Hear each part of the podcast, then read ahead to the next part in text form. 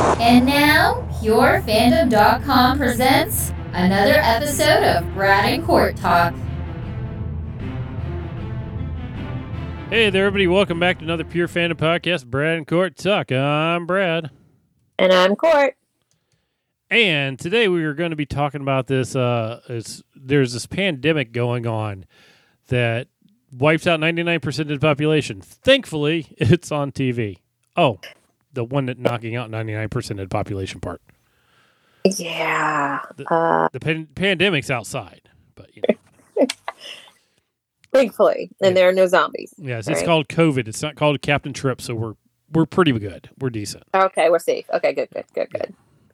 Unless you're having weird dreams. If you're having weird dreams, yeah, okay. Uh oh. Mm-hmm. Yep. Be careful what you watch before bed, people. Yeah. Okay. so yeah, we're talking about the stand episode one, and before we get sidetracked too much, uh, just want to remind everybody check us out over at purefandom.com. You can find our full playlist of recaps and interviews over there and SoundCloud as well. Also, be sure to check out some of the other great writers over at Pure Fandom. If there's a show or movie you love, someone over there is writing something amazing about it in court. How can the good people reach us? Well, you can um, email us at bradandcourttalk at gmail.com. You can find me on Twitter at JinDev, and he is Brad ZV on Twitter, but he's not there. Um, if you want to really follow him, you should really follow him, him on um, Instagram. He is Ramblin' Brad. Mhm. You'll find a re- lot of really cool things over there. Lots of doggy stuff. Um, he's an artist w- working with wood, right? Yep, yep, yep. So you can Okay, with this. You can find all, all my new doggy pictures over there and my old doggy pictures because we got a new puppy. And I got an old dog too, Ragnar. And I've got some woodworking stuff I'm doing, a lot of cool stuff that I'll post like pretty much after Christmas because, you know, Christmas gifts. Yeah, and I've seen some of it. it looks really amazing. And you can also see me Um, picking up really heavy weight. Yes, lots of lifting that I'm scared to do. but I should take pictures of me on my new studio cycle All right. because that's what I'm doing. Um, besides like that stuff, you can also find um, Pure Fandom on Facebook.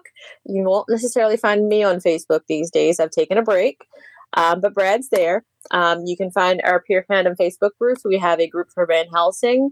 Um, a lot of great people over there talking about the show, getting ready for when the show comes back for 2021. And we have a regular Pure Fandom Facebook group um, for Brad and Court Talk where you can talk about anything and everything under the sun, whether it be zombie apocalypses or uh, pandemics, movies, um, HBO Max, just whatever, whatever's happening in entertainment or music that you want to talk about, somebody will be there to chat with you about it. Um, so make sure you head on over there.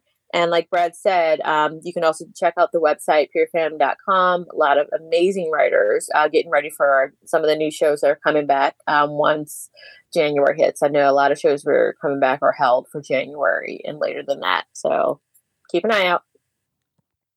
yep, I was waiting so much to go see Top Gun Oh, God. in the summer.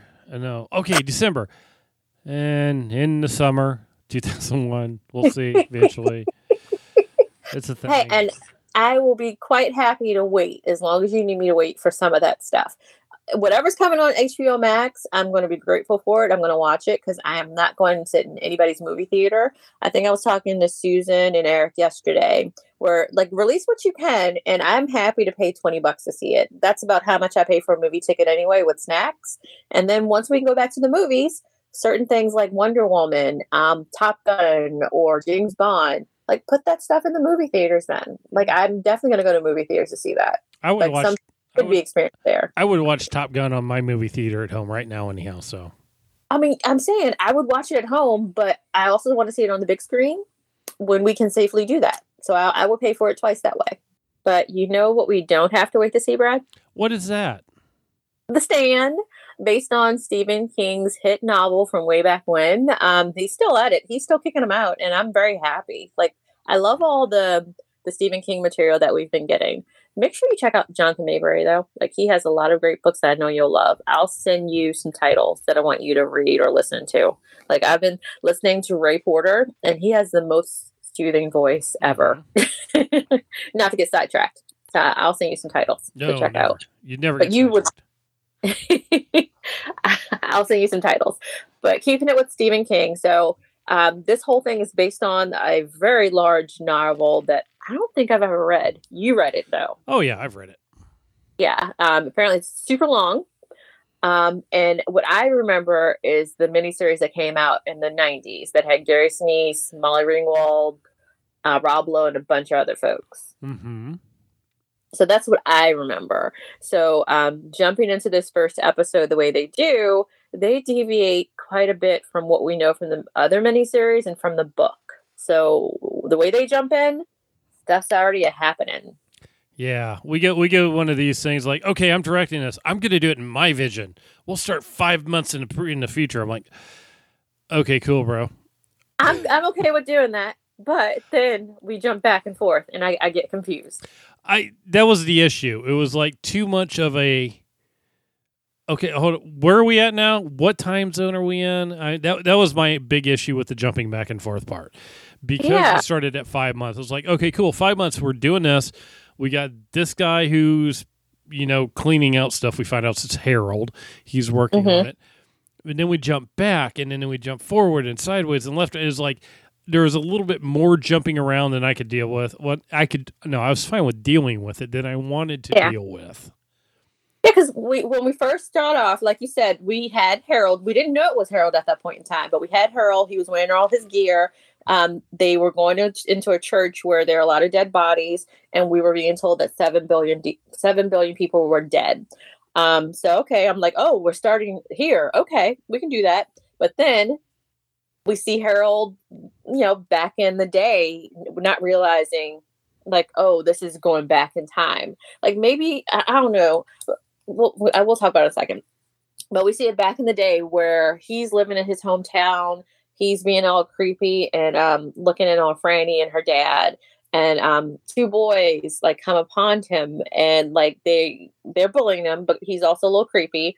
And like there's a town full of people, so I'm like, oh, maybe there are seven billion people dead, but it hasn't hit here yet. I'm confused. Mhm. I don't know what's happening. And then we saw Stu, and I knew from the the miniseries that Stu does get picked up by the military, but it doesn't happen at the beginning of the book or the movie. Right at the beginning, yeah, he's already picked up, so he's already in the CDC in Atlanta. I think it is. I'm not really, I'm not even sure if he's in Atlanta, but he is already picked up. Right, because they eventually take him to Vermont. Like they, they do a lot of moving around here. Well, Vermont was originally where it was what happened in the book. Anyhow, that's where he ends. up Right. Right. Now, and I, I remembered it Ver- Vermont because I remember them taking him from Texas to Vermont, but they made another stop in between that I was like, oh, wait a minute. Mhm. So, like, my problem was I went back and watched the movie again a couple weeks ago. I think if I hadn't done that, I wouldn't still have that living in my head. Like, granted, I would I would still remember certain parts and things, but it wouldn't be as fresh. I want to be able to watch this with okay, or I think after this episode, I'll just have to do it with oh, okay, let me just watch this as its own thing and pretend I don't know anything or anybody. I mean, that's, that's what I need to do. that's literally your best bet. That's how you want to go about this. And you want, if you want to go watch the other one, watch it after you watch this one. I think it's it'll really kind of mess things up for you. Because Yeah. I, I still go with the whole fact that the stand has the best opening sequence ever. It in does. the original one with you know um, Blue Oyster Cult, Don't Fear the Reaper Yes. playing, literally the best thing ever. Agree. Hard agree. Yeah. So this one, yeah, yeah. and Um, I did not hate this episode. I enjoyed this episode for what it was. Like I said, I need to watch it not having the other stuff living in my head. Like I need to watch it for itself. And I, I feel like they were doing it this way to throw off people who read the books or have seen the other miniseries. Mm. Like, hey, yeah. like I to still be in some kind of suspense. actually, You don't know what's coming. actually, Stu wasn't in in the CDC in Atlanta. He was in a research facility in uh, in Texas, an army facility. I, I, I can deal with that then. Then they moved him to Vermont because he talked about what about Georgia, and that's where he said, "Yeah, we don't want to go to there."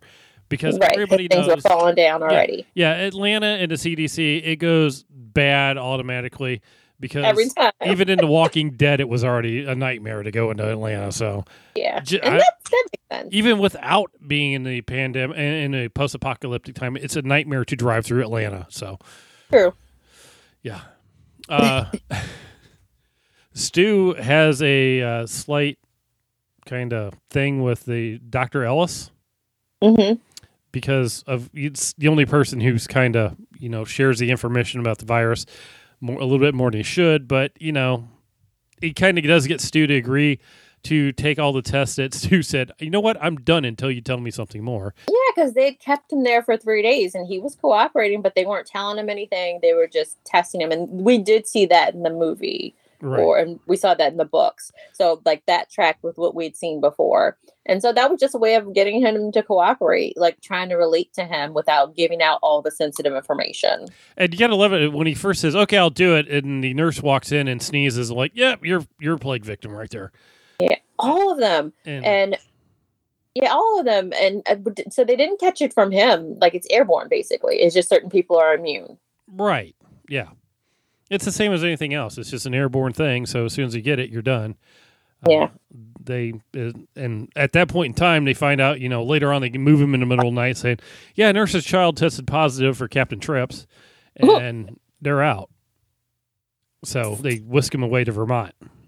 Yeah, but it, it's too late. along with dr cobb who isn't really a doctor. More kind of an army guy that's just kind of taking a look uh, keeping an eye on him because he's an asset Yeah. mm-hmm. Yeah, he's not very nice, or or um, he doesn't try to soothe Stu at all.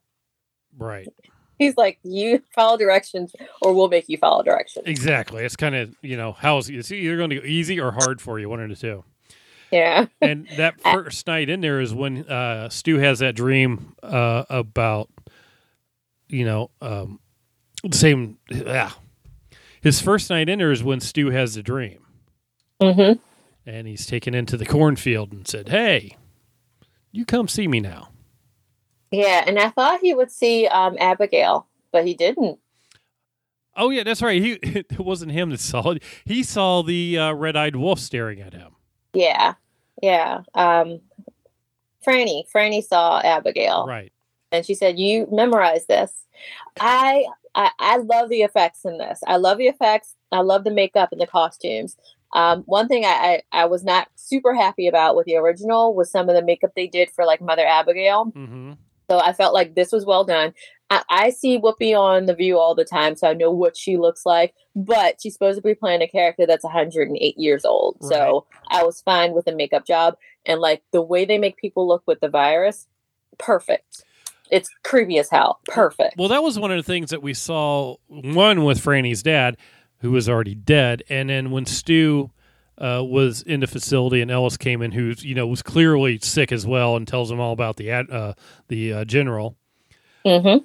That's when uh, Doctor Cobb stumbles in, who's Yeah. clearly infected because he's you know got The bullfrog neck. yeah the whole neck is like uh, huge, right? Yeah. and because Ellis said he didn't want to uh, drown on his own mucus or whatever. So that's Yeah. part of the interesting thing with the Dr. Trips on this one is the fact that it, it's showing in the neck so much. Mm-hmm. I like that idea, and I like that when Franny was wrapping her dad up and moved him, and he kind of like, whoa, whoa, whoa. It's just- Yeah. thing sucks in the neck. That was kind of weird. But yeah, uh, Ella, Dr. Cobb tries to go after Stu. Ellis jumps in the way and kind of gets um, shot after, you know, that. And Stu cuts Cobb's throat and he bleeds out. And so he goes up and sees the general there. And it's, um, what was his name? J.K. Simmons. J.K. Simmons, who you might have seen him trying to sell you insurance occasionally. and he's done awful. He's done a lot of other stuff too. He was in Uh, yeah. a ton of stuff. But I love the fact that his representation of the character was so much like Ed Harris's uh, when he played General Starkey in the original one. Mm-hmm. It's pretty, yeah. It was it was nicely done. It was, it was a good side by side comparison on things. So Yeah, and that's another thing I had a problem, not a problem with. I had a hard time with. I kept trying to connect people with who they who was who played the character in the la- in the last uh, adaptation. right, So I'm going to stop doing that. yeah. You should probably stop doing that because it doesn't matter. Um, so Starkey's ready to leave, and you know, let's Stu go out and just leave and says, you know, if anyone asked, if there's anyone left to ask, you just tell them I was at my post until the end, which is cool, you know. Yeah. And then he then he checked out. Uh we need to get to Fran and and Harold, but I need to point out this whole Randall f- flag thing that was really awesome. Uh huh. How he is. We get the flashback of the pandemic, right? And Charles uh, Campion, the guy who was the soldier in the thing, who was supposed to not exactly abandon the post and leave, as soon as the virus is out and he saw that somebody was infected and they were having a big core meltdown because he, you know, Yeah, because it got through the suit. Yeah. He the door was starting to close and he ran for it and it stopped, right? hmm And it stopped because Flagg put his foot down and stopped the door. Yeah, but I- Campion did not see that. I no, he didn't. I love the fact that that was something involved there because you know, one, it wasn't ever anywhere else, but I really love the way that happened. It was just really sweet. Yeah, and that actually was so much better than the way it was handled in the miniseries because at the mi- in the miniseries the character was actually like stationed at the gate, and like the the gate was super flimsy, and that wasn't going to keep anything out anyway. Mhm. Like the way this was handled, this was really really well done. Right. And, you know, as he's trying to drive off, he sees a guy hitchhiking and it's Randall Flagg. And then next thing you know, Randall Flagg's sitting in his back seat, With the baby, smiling, going, How you doing? but again, Campion didn't see him. Right. Uh, let's touch on uh, Harold and Franny here, huh? Yeah, let's do that. So we see in when we start off the show that Franny is quite uh, pregnant. well, not when we started off. Was she pregnant, or Five, when five, we? uh, five months later. Okay, okay. So five months later, she's quite uh, pregnant, and which also gives the whole Harold coming up and asking how the baby is and saying stuff, and then you literally see his like blood boiling as he walks away. Yeah, because she's with Stu. Oh, Now- he is so mad. Yeah, and I didn't know that they. I didn't think that they would, you know, pair them off because I thought she was younger. I thought she was being played younger than in the miniseries. Because in the miniseries, it was Gary Sinise Stu, and it was Molly Ringwald. And this, like the age It's- difference, was a little jarring to me. No, that's like exactly the same age difference because in the original one, she was like in high school. Really? Oh, Yeah. maybe I'm thinking it was Molly Ringwald, and I know she's older. She's older now. She wasn't then. Wait, no, Brad, she was. She was like a, playing teenagers in the 80s. Like the miniseries came out in the 90s. So she was in like her early 20s. Right. So uh, I'm I'm calculating this up at the moment here while you're doing this. Because I haven't in my, again, I have to get out of my own head and like let the people just do their acting. So Like I just happen to know the actor who plays Stu is in his 40s, and this actress looks like she's 19, if, if that. I'm gonna say, oh, well, there is a 13 year old age difference between Molly Ringwald and Gary Sinise. So, Okay. and that's where I was like, he was much older than she was because she was still in high school at that point in time. Oh, okay. And- That's so gross, Stephen King, but Yeah. okay. Oh, okay. Oh, that's so gross, Stephen King, because you didn't read that part in it where. Never mind. I skipped that part because I heard because I I watched the movie, the oh. original The part TV that, movie. the part they can't put in a movie because yeah, Right. I skipped that part because somebody I was listening to a podcast on it and somebody was talking about. it. I was like, "What? No!" there's a bunch of Stephen King stuff. Is like, bro, Uh, you got uh, issues. inappropriate. so much so, so much. Okay, so we find out uh, as it jumps back five months later um, right. that earlier that Harold and uh, Franny are in Maine, and he has this little stalker thing with her, and Very much. spies on her through a fence. Yeah, a hole in the fence. Uh, we see that Franny's dad's kind of underwater, under the weather a little bit, and then, then Harold gets promptly beat up by a group of kids Mm-hmm. for being a peeping tom and yeah, all Yeah. that stuff.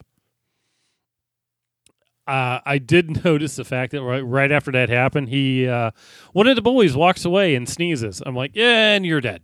So yeah. Mm-hmm. it seemed that Captain Trips spread really fast through that little town. I mean, yeah, it spread everywhere. Seven billion dead. Like, no, it was like, Counting. however this happened, it happened really quick because Yeah. we saw Because his. the church, Yeah, the he- church, like everybody was sitting there. So either they caught it right then and there, or everybody congregated at the church and waited to die. but we we see Harold. He goes home, and his wife and well, as he's going home at that point, he, all these people are sneezing and coughing everywhere. But Yeah. he finds that his uh, mother, father, and sister are all ill, Mhm. but he feels okay. And there was a news bulletin out that considering a ban on all public gatherings. Hmm, never heard that before. Uh, Maybe this should have come out sooner yeah, And for everybody to see.